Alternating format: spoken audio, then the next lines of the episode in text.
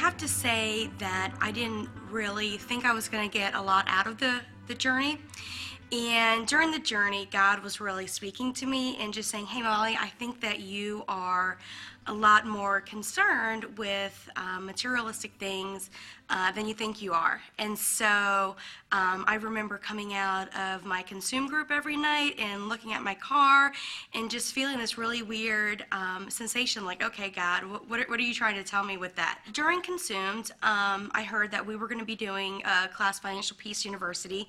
And I had been listening to Dave Ramsey um, here locally on a, on a radio station. And I was all fired up. And within the first three weeks, I sold my car. Um, I bought an eight year old car with cash, and so now I don't have a car payment. And also, I eliminated about $42,000 of debt. And so I wanted to cash out all of my savings and all of my stocks, any kind of investments that I had, I wanted to invest in getting out of debt. If we wanted to, we could go up and cut up our credit cards. And I was out of my chair faster than anybody else, and I was the first one up there, and I only had two credit cards, and I whipped out those visas, and I hacked them up, and it was the intensity of that moment for me was second to me getting baptized in 2004. It was that kind of freedom for me. I think that I was really concerned with um, the car I drove and and how did people perceive me more so than I really thought that I was going to be affected by that. And um, I was sitting next to a friend of mine from Mamelodi when they were in town a couple weeks ago, and before consumed, I had bought a beautiful um, sapphire and diamond ring for myself. I'd never had any nice piece of jewelry. And so, about a month before consumed, I said, you know what, I, I, deserve this. And so, I went out and I bought it, and I loved it, and it made me feel great, and it was so beautiful. And so, sitting next to my friend from Mamelodi, she leaned over and said, Oh my gosh, your ring is so beautiful. And after she said that, God told me, You need to give her the ring. So we finished up our meeting, and I was like, okay, God, I'm sure that's not what you said.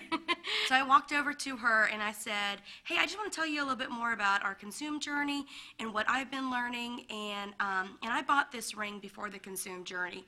And it made me really happy. And what I've learned during the consume journey and afterwards is I don't want to look towards things to make me happy. I want to look towards God to make me happy. And so he told me to give this ring to you, and I want you to have it. So she took it, and we cried, and, and we had a great moment. And, um, and she said she's getting married um, in a couple weeks and um, that she was going to use it for her wedding ring. And there was just freedom in that, just saying, you know what, things like rings, things like cars, job titles, things like that, those don't define me.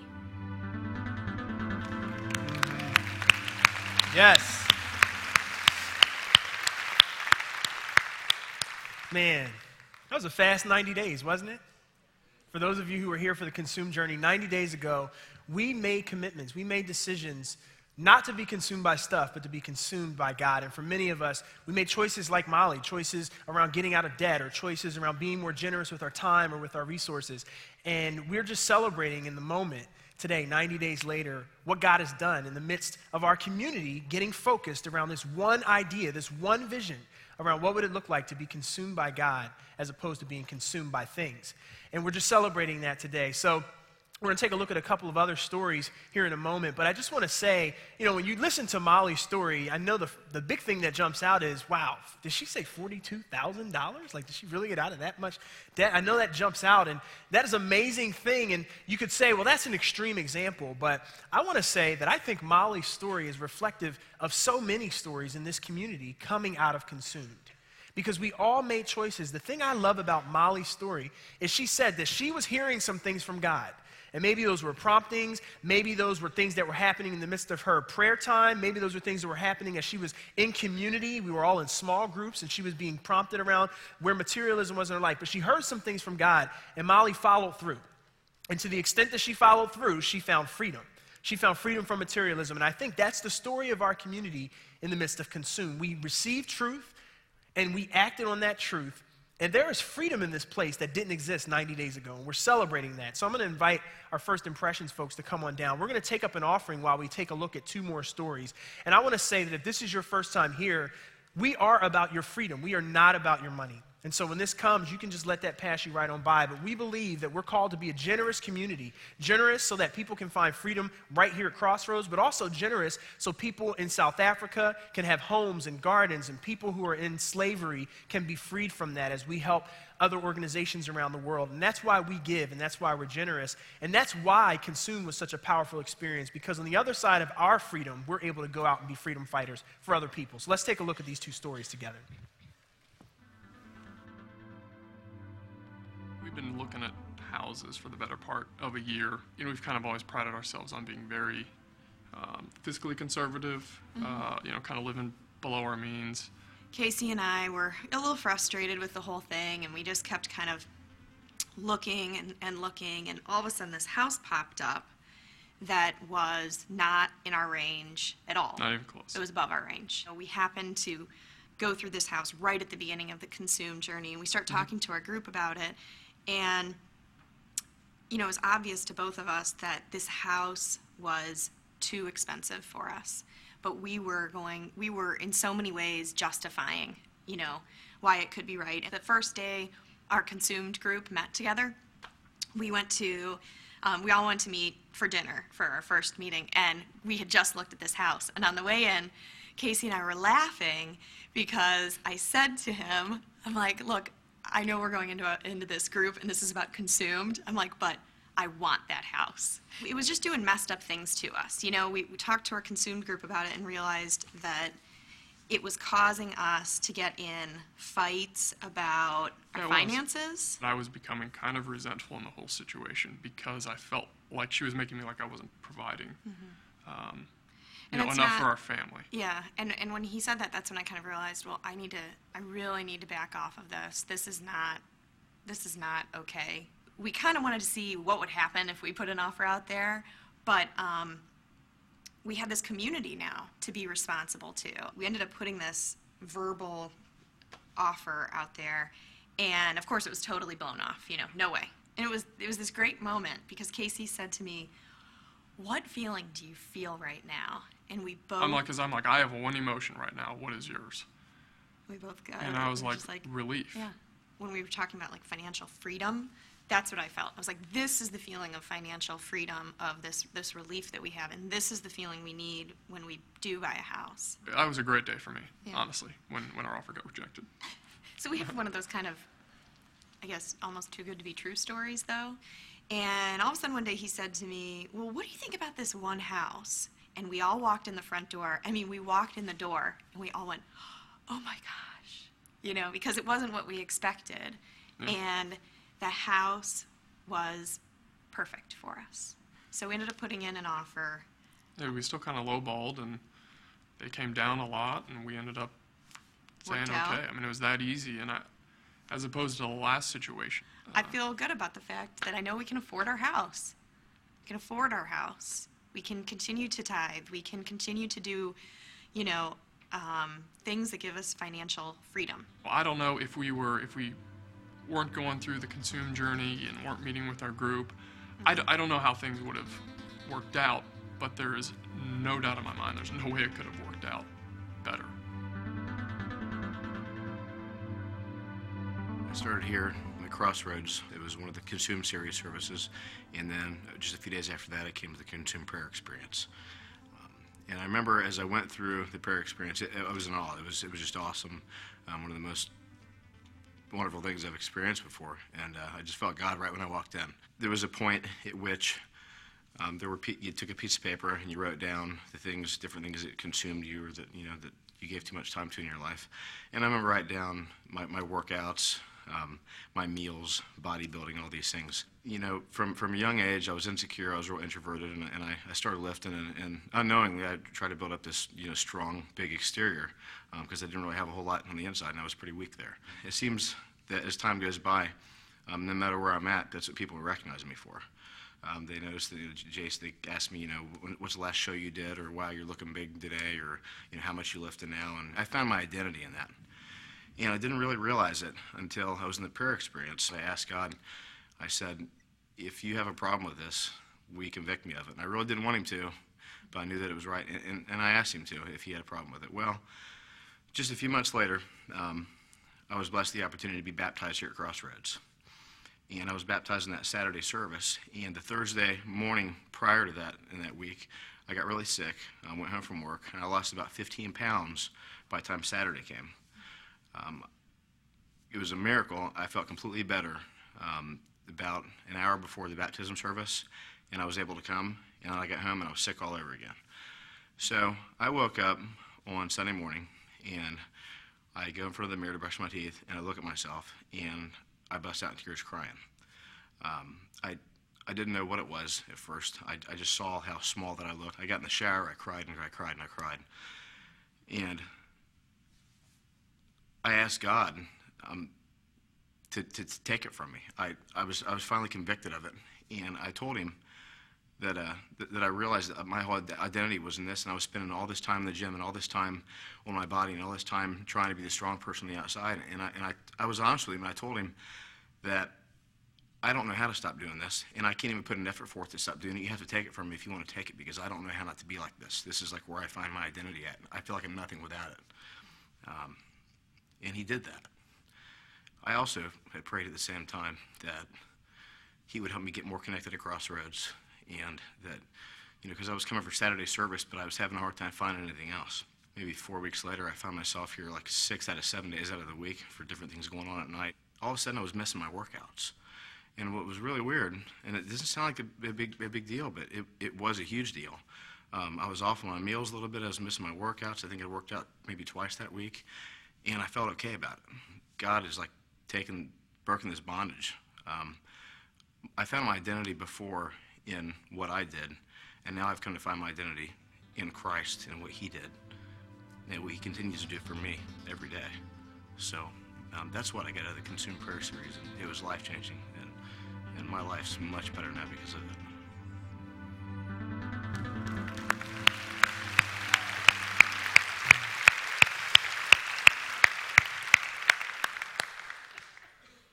You're looking at a free man.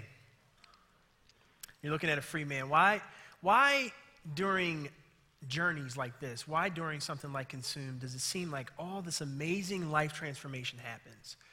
It's because the church is one. It's because we as the church came together to be one. The, the thing about Consumed is it wasn't just a crossroads thing.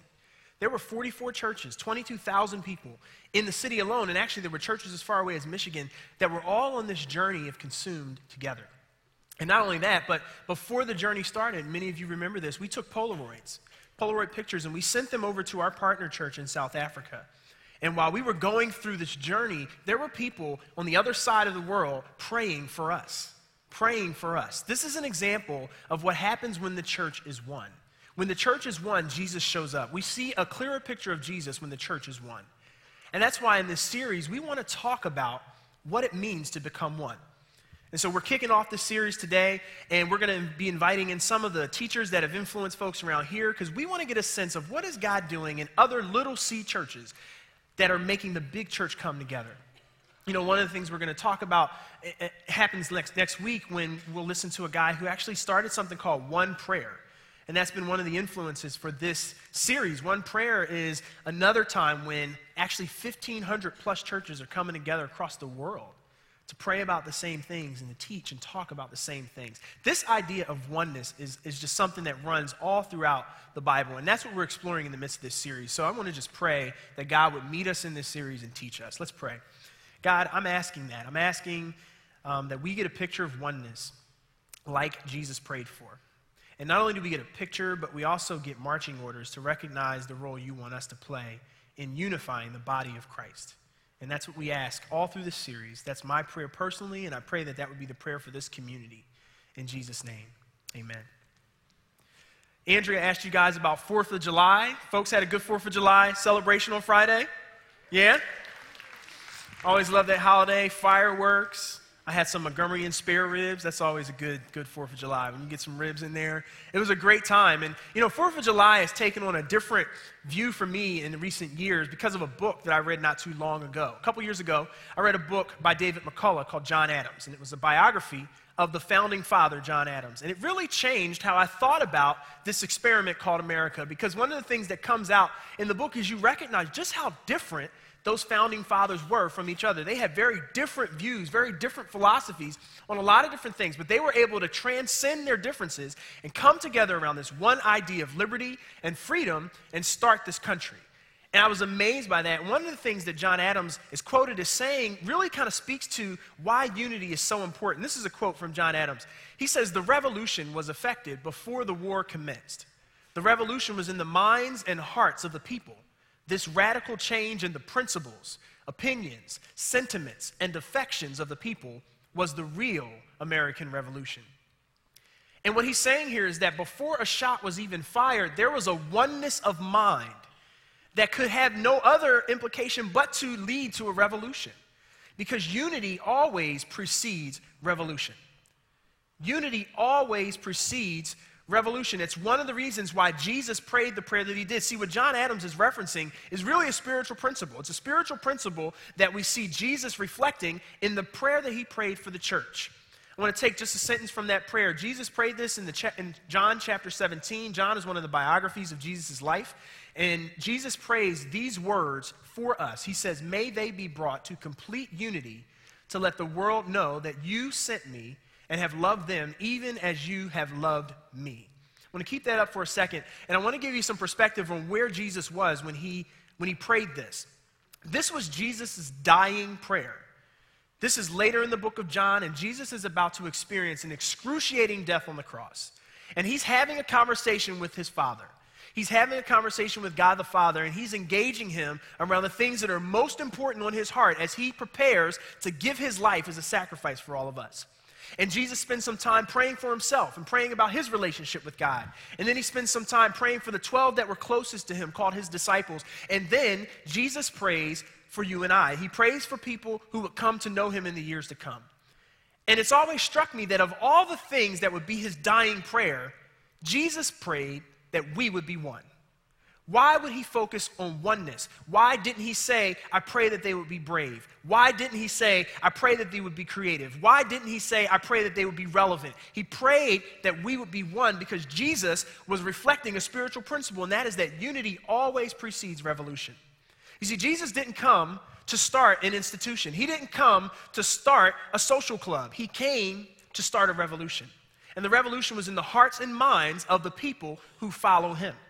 And so, what Jesus knew is that if anybody is ever going to recognize who I am, they're going to recognize that when people who identify with me are united, when they're united in love, because Jesus' mission was all about love. You see, before Jesus came, it was just understood throughout mankind that we had to try to work our way to God. And so there were systems of sacrifices made up, and other, other cultures had different experiences with God, but it was all man's attempt to work our way to God. And that's what's so revolutionary about Jesus. When Jesus came, Jesus came and said, Hey, it's not about you working your way back to God. You are separate from God. He, he recognized the fact that because sin entered the world, when we chose against God, there was a broken relationship. But Jesus said, I've come to restore you to God. And all you have to simply do is receive the gift of that restoration. You don't have to work your way to God. That was a revolutionary idea, a revolutionary picture of love, and that's what Jesus came for. And so the people who followed after him, who Jesus called the church, were to reflect that revolutionary experience of love. And Jesus is praying that they do that by becoming one because he knew that would be the most powerful testament to who he was and that God had, in fact, come to restore man to oneness with him. But unfortunately, today, the church is not known for its unity. When you think about Christianity, that word, or when you think about what it means to be a Christian, unfortunately, most of us think about that word and we think about division. I know I often think about division because the church is fragmented today. People who collectively make up the church have fragmented ourselves. We fragment ourselves in a lot of different ways. We fragment ourselves politically. People who say that they are Christ followers fall all along the political spectrum. And I'm not here to say that the right is correct or that the left is correct, but unfortunately, we, instead of defining ourselves by what we have in common, when we talk politics, we, we divide. We divide, we fragment ourselves. We're fragmented by denominations or by the lack of denominations. So, what, you know, and I, I understand. I have friends who don't, don't dig church, don't like church. And when I talk to them, one of the questions they always come to me with, and it's a good question, is well, what makes your church different than that church? Why are there like 50 different churches all over and they all have different perspectives? We have fragmented ourselves denominationally or by the lack of a denomination. We fragment ourselves by tradition. We fragment ourselves by what we think is the right way to experience Jesus in an hour on a Sunday morning. And there's all kinds of fragmentation that's happened because of that. The church, unfortunately, is not known for its unity today, it's known for its division. And I want to tell you that there are some reasons for that. The reasons for that primarily is because the church has a common enemy. Satan is a common enemy of anybody who identifies themselves with Jesus. And one of the things that Jesus said about Satan is that he comes to steal, kill, and destroy. And Satan's strategy to destroy the church is division. So he causes us to fragment. He causes us to be differing on all these different things and miss the central point, which is Jesus, the person of Jesus, who he is, and what he means to us. And the other reason I think that we are so fragmented is because it's very easy to fall into what I will call the insider outsider mindset. This insider outsider mindset, I think it's probably core to who we are as people. I think we all naturally do this, but it really shows up in the church. And I want to talk about that insider outsider mindset. And I don't want to talk about their insider outsider mindset, people out there. I don't even want to talk about yours at this point. I want to talk about mine. I'm going to talk about the insider outsider mentality in me. Because when I think about my history growing up from a church experience standpoint, I can see where this insider outsider mindset has kept me from unity in the church. So I'm going to just tell you a little bit about that. I started out growing up in a church that was called Shekinah Revival Temple. Shekinah Revival Temple. A little bit different than Crossroads, right? Just a little bit. And my experience growing up was probably what you would call charismatic. So, like every week was revival at my church. I don't know about you, but every week was revival. Every week, there were some charismatic things that happened. So we would sing a lot of songs, and it was not uncommon for people to literally jump up out of their seat and begin running up and down the aisle, screaming, because they're just so excited about what God is doing in their life. I know that would freak you out if that happened now, but that was normal in my church context. The other thing that was very normal in my church context was what we call speaking in tongues. The Bible talks about the experience at Pentecost and people speaking in tongues, and this is not a theological discussion about whether you need to speak in tongues or don't. I personally don't think you need to, but certainly I recognize that that is a real and active gift in aspects of the church. But in my church, it was a common experience for people to speak in tongues. They would utter things, and there were people who could even understand what they were uttering, even though they hadn't learned the language. I, have seen that. So, so, what happens when you're in that kind of environment is it becomes your insider perspective on what it means to experience Jesus. And I would judge people who were outside that experience. So, you know, if this was 10 years ago in my life and I were to come to a crossroads experience, man, I would just look at you guys and look at how you sit when you sing and you don't move and you're not shouting, and I would say, there's no way you know Jesus. You just don't. You just don't. You mean to tell me you're not up with your hands up, nobody's shouting? You guys don't know Jesus. Because I had this insider outsider mentality. But what happened was, time goes on and we have different experiences. I went away to college and in college, I went to Macedonia Baptist Church. And it was in the Hill District of Pittsburgh, which is the equivalent of over the Rhine in Cincinnati. And you can't get more black or more Baptist than Macedonia Baptist Church. I mean, that was, that's what the experience was. That's what the experience was. Very different than my charismatic experience. And so I actually went into Macedonia as an outsider. I went into Macedonia and I said the same thing that I would say at Crossroads. Man, these people don't move. They don't, What's up with that? I, it's like they're dead. What, what's going on with this church?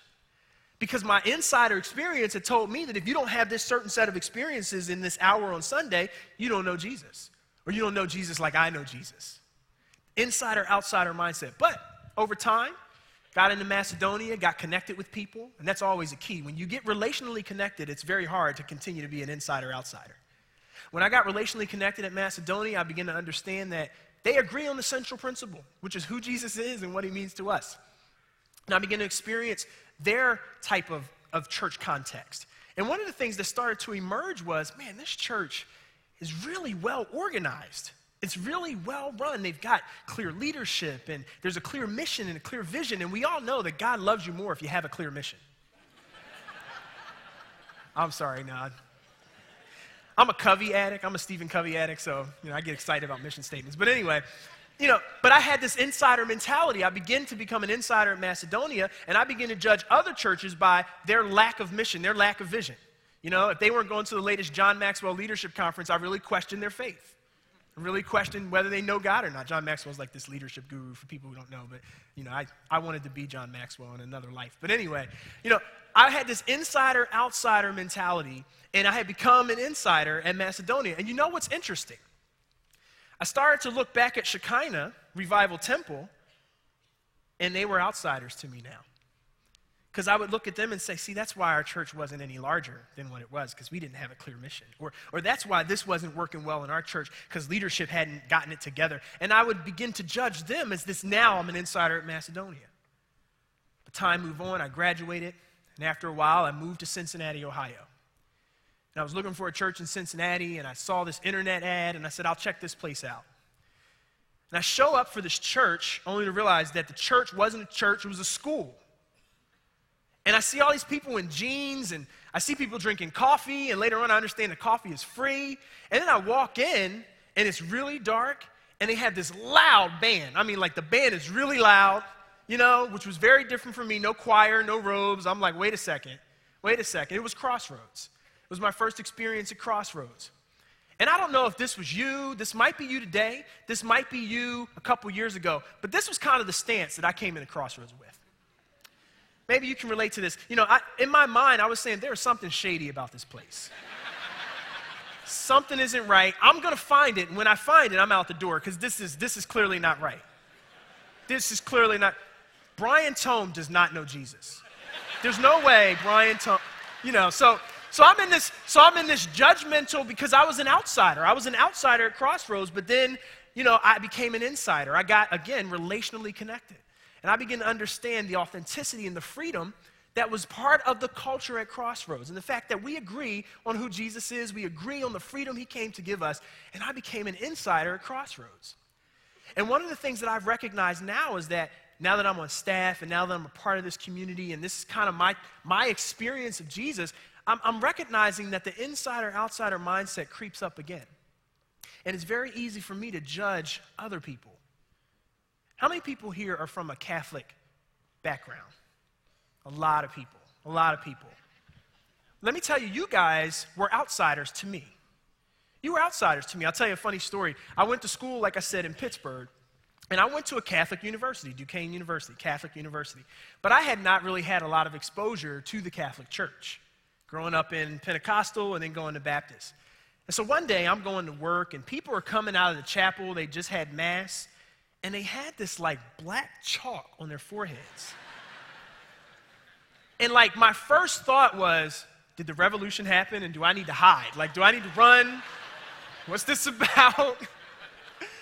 And I remember I went to work and I, I pulled my brother to the side and I was like, Skip, this, this weird thing happened. I was on my way here and I went past the chapel and people had like these, and it was actually in a cross shape, like chalk on their forehead. And he starts busting out laughing because, of course, it was just Ash Wednesday. It was Ash Wednesday. But in my church, my church context, Ash Wednesday was just a day on a calendar. I didn't know what Ash Wednesday really meant in my insider perspective. And so you guys, as a Catholic, were outsiders to me.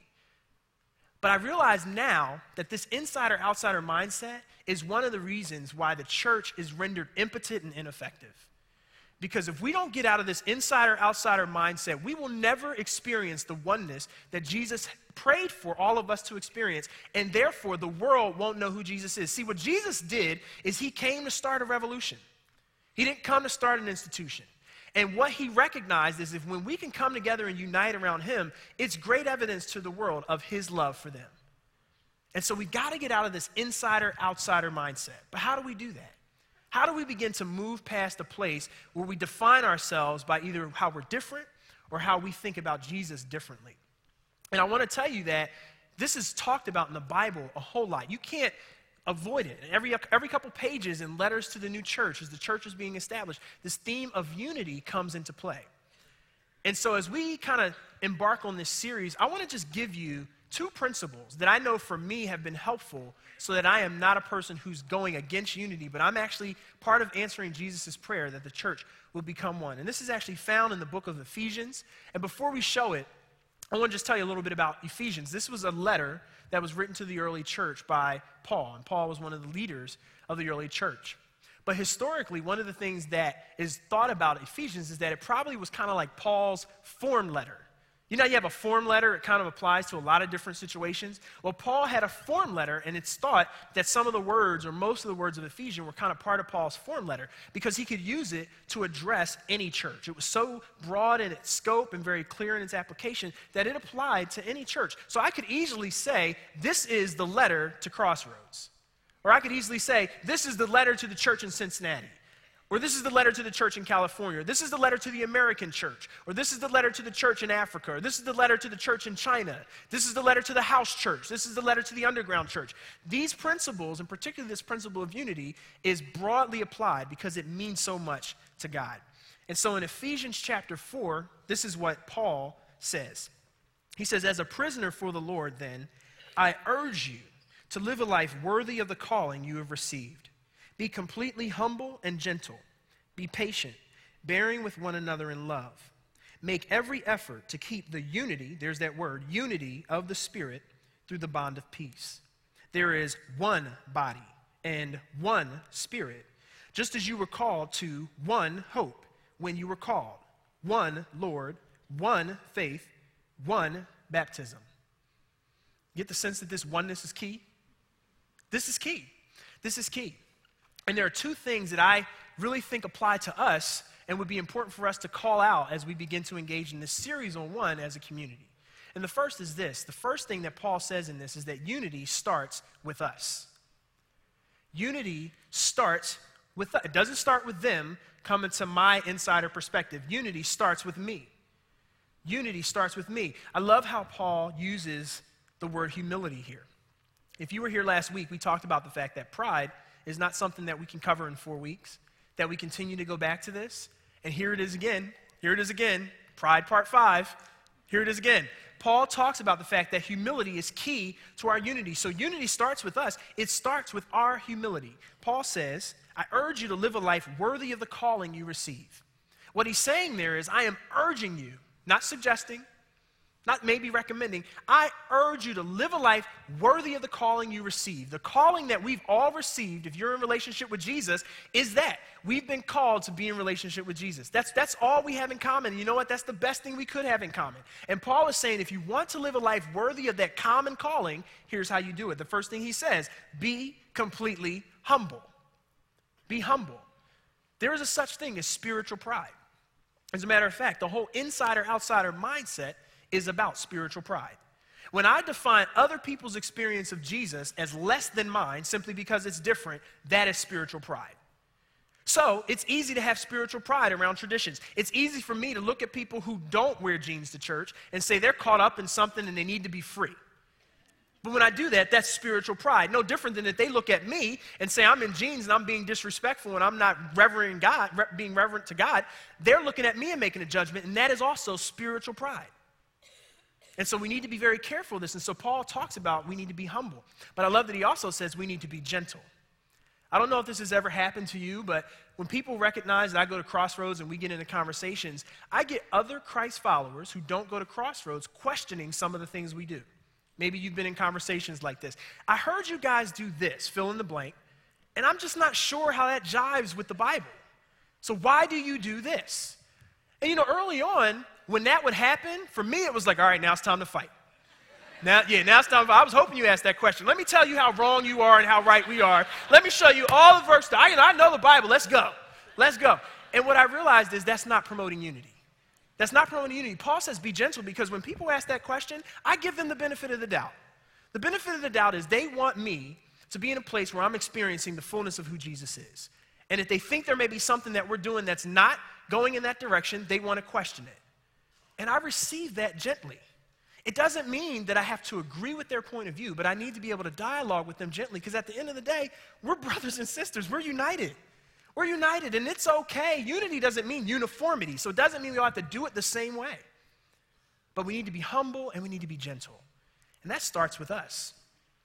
But the other thing with this whole unity starts with us is that I can't stand up here and talk to you guys about unity if I'm not connected with my wife. If I'm not in unity in my home, if you're not in unity with your family, you, we don't have a platform to talk about unity. And by the same token, I can't go to another church, another local small C church, and talk about unity. I can't give this message at another church knowing that I've got conflict with people in my own church community. I can't do that. Unity starts with us, it starts with the relationships closest to us, and it projects out from there. And if you're a Christ follower in here, whether you call yourself connected with Crossroads or not, I want you to hear this. We cannot, we cannot have a voice in the world and talk about God's love and talk about unity if we're not connected with each other. We can't. We can't. And so, what Paul is saying here is we need to be about unity, and it starts with us. The other thing that he says, though, and I think this is the second principle around unity, is unity also puts Jesus at the center. Unity puts Jesus at the center. He goes through what really is a creed. Many of you may have heard that word creed or a credo. He's going through the core things that really matter when he goes into this, this litany, you could call it in verse 4, where he says, There is one body, there is one spirit. We're called to one hope, one Lord, one faith, one baptism. And he's saying all of these things are centrally united in Jesus. That's the center. So, whether you experience Jesus in a context where it's relaxed and you can bring coffee in and you can wear jeans, or if you experience high church, church that has a lot of tradition, where maybe they take the Eucharist every week, at the end of the day, those differences aren't what matter. What matters is the Eucharist and our casual experience puts Jesus in the center. That's what matters. And so, there's a great word that Paul uses when he says, make every effort to be about unity by the bond of peace. That phrase, make every effort, that's the application point I want to give you today. That word is spoudazo in the Greek. Doesn't that sound like a strong word? Spoudazo. And it has that meaning. Spoudazo means something you do with diligence and urgency. You have a sense of, I gotta do this. I've gotta spoudazo. I've gotta be about this. And what Paul is saying is, when it comes to unity, spoudazo. Spoudazo. Make it an effort, a priority. Be diligent.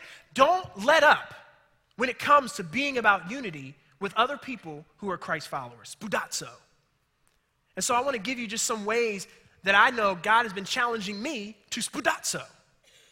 And it's really been about people and relationships outside of Crossroads. You know, again, as I think about my context, and obviously because this is the place where I also work and it's the place where I go to church, a lot of my context of what Jesus is doing and who God is is coming in the midst of this Crossroads community, which is great. Love being a part of this community. But spoudazo, for me, means going outside of this community and being intentional about connecting with people who experience Jesus differently than I do. There's a couple spoudazo relationships in my life. One is a guy named Walt. And Walt and I got together a couple months ago, and Walt comes from a faith perspective, a, a, a, church perspective. His church experience is really, really heavily focused on prayer. Such to the point that they actually have a room, and in that room, it's 24 7 prayer. That room is available for people to pray 24 7. And he's connected with a, a community of people in another part of the country who are doing that. They're praying 24 7. Very different than what I do, very different than my context, but I've been connecting with Walt monthly, and one of the things I've been doing to connect is I've been going to his church. I've been going to his small C church and experiencing prayer the way that they do it. And you know what's been happening? My prayer life has been growing. And I've been experiencing aspects of Jesus that I never experienced before. One of the things that's been happening is I've, I've started to have dreams. I've started to have very clear and specific dreams that connect to things that I really feel God wants to say to me. Because I've been spoudazo with Walt, I've been able to connect with him, and he's been able to help me understand how to reflect and respond on some of those dreams. That's new territory for me. But I know that I'm going to get a clearer picture of Jesus if I'm about unity. If I'm spoudazo and I'm out there trying to connect with Walt, trying to connect with people who experience Jesus differently, I know what that means for unity, and I know that I'm going to see a clearer picture of Jesus. Another spoudazo relationship for my wife and I is a couple um, that we have known for years, and they are Messianic Jews. And I don't know if that term connects with everybody. Basically, people identify themselves as Jewish primarily based on culture and lineage. Their family has lineage that goes back to Israel. So most Jewish people identify themselves. And within that, as you might imagine, there's a variety of different religious beliefs. Well, Messianic Jews are of the belief, as I am, that Jesus is the promised Messiah of the Jewish people. So they experience all of the Jewish culture and traditions, but they also recognize who Jesus is and they celebrate all of the traditions that would be kind of um, connected to the New Testament church as well. And so, one of the things that we've been talking about but hadn't really done was this whole thing of celebrating the Passover Seder with them. They, they celebrate the Seder every year, as many Jewish people do. And this, this spring, we actually celebrated the Passover Seder with them. And the Passover is a celebration in Jewish culture of when God brought the nation of Israel out of Egypt. And as we sat down to the elements of the Seder, which quite frankly was the meal that Jesus was having when he connected with his disciples, and in the New Testament church, now we call that communion. So it's, it's based in the Seder. But when you sit down and you get the elements of the Seder and the lamb and understand what they're celebrating and the things that God did for them and how they think about the faithfulness of God, it totally changed my perspective on Jesus.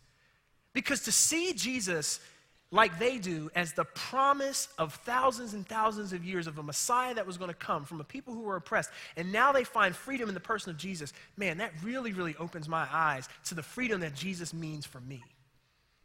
And so I'm, I want to be about spoudazo. I want to be about making every effort to keep the bond of unity and peace. And one of the ways that we can do that in this series is by thinking about our individual relationships. And going back to the fact that unity starts with us, one of the principles I'd give you is keep your relationships clean. If there are relationships you have where there's conflict and there's something that is not right, work on that. Keep your relationships clean. Spoudazo. Make every effort to be about unity. And another way that we're going to do that as a community is we want to be teachable and humble for guest speakers who are coming in who may be experiencing Jesus very differently than we do. And one of the ways that we can do that is by continuing to recognize that Jesus is at the center. And so the band's going to lead us in a song now that is really about calling out that at the end of all of this, when Jesus prayed that we would be one, he meant united around him. And we just recognize that Jesus is the thing that unites us all. And so we're going to sing that song together and just want you to do that as a spoudazo effort for all of us.